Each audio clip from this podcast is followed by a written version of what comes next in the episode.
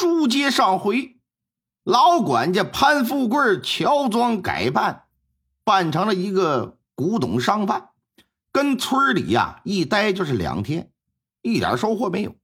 且说第三天又来了，他就琢磨再跑一天，如果今天还是没有任何收获，那呀也就没有必要再明察暗访下去。进了村呢，那两个仆人呢，还像前两日一样，一边在村子里边转悠啊，一边吆喝着收古董。正在这时，就听身后啊有一个人叫他们：“哎，我说这边。”这边，这边，这边。三人听到背后有人叫，驻足回头，这么一看，发现叫他们这位呀，三十来岁，正朝他们搁那勾手呢，示意你过来。怎么，你家有古玩呢？家里有个老物件，您给上上眼，给瞅瞅呗。来来来，进来说话，进来说话。这就给让进了一个小院子。进了院子，男人说：“你们稍等片刻。”进得堂屋不多之时啊，手里捧着一物件就出来。由于这东西是籽包籽儿果呀，也看不出是个什么玩意儿。来到老管家面前，小心翼翼的展开包裹的纸张，发现呢什么东西？一个白色的陶瓷杯子。潘富贵定眼这么一瞧，不由得可是眼前一亮。呃。这个我能否仔细的观赏一下呀？你看呗，让你来不就是让你看的吗？拿着看，拿着这杯子里里外外仔细观瞧啊，发现这杯子呀高四公分左右，口径呢在八公分上下，足径不到四公分的样子。此外，杯子的外壁还有图案：牡丹湖石、兰草湖石。将画面分成两组，一组呢是公鸡回头傲视，另一组呢是母鸡带着一帮小鸡搁那啄食一条蜈蚣，另外两只小鸡呀则在追逐玩耍在一旁。啊，还有一组画面是公鸡带着三只小鸡在啄食一只蜈蚣，画面是生动有趣啊。杯子的底部还有落款，写的是。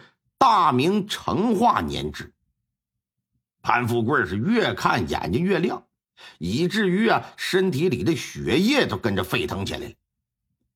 那么说，看到这样的一个杯子，他为什么会如此激动呢？因为这杯子可不是一般的古物啊，乃是大名鼎鼎的成化斗彩鸡缸杯。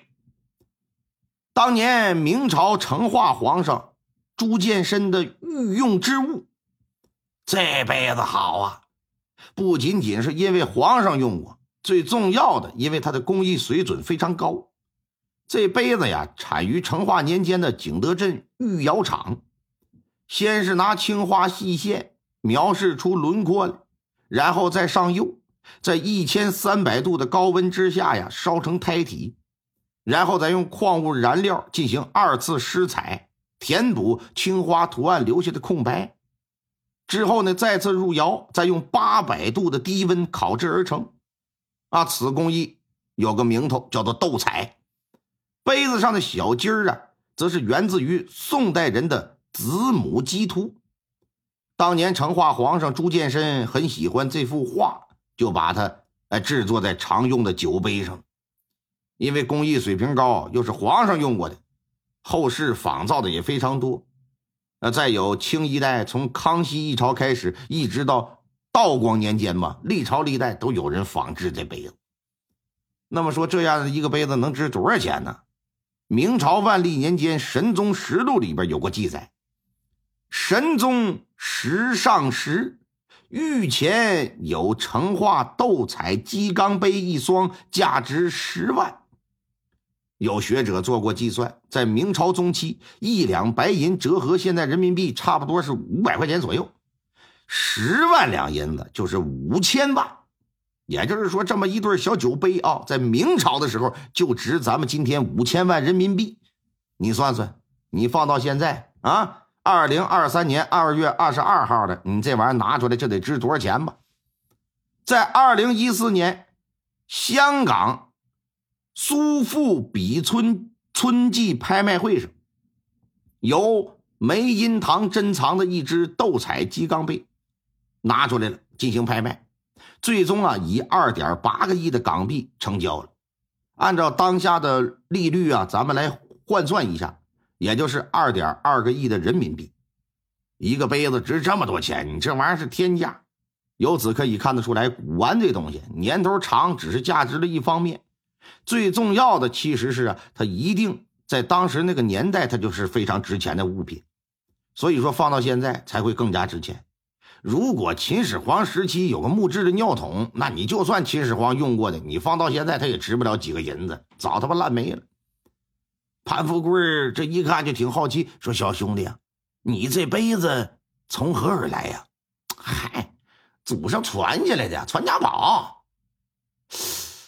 潘富贵可就留了个心眼看了看他住的三间茅草房，又看了看拿篱笆扎起来的这个小院子，心想：就你家这条件，咋看也不像有这玩意儿的样儿！恐怕这玩意儿他妈来路不正。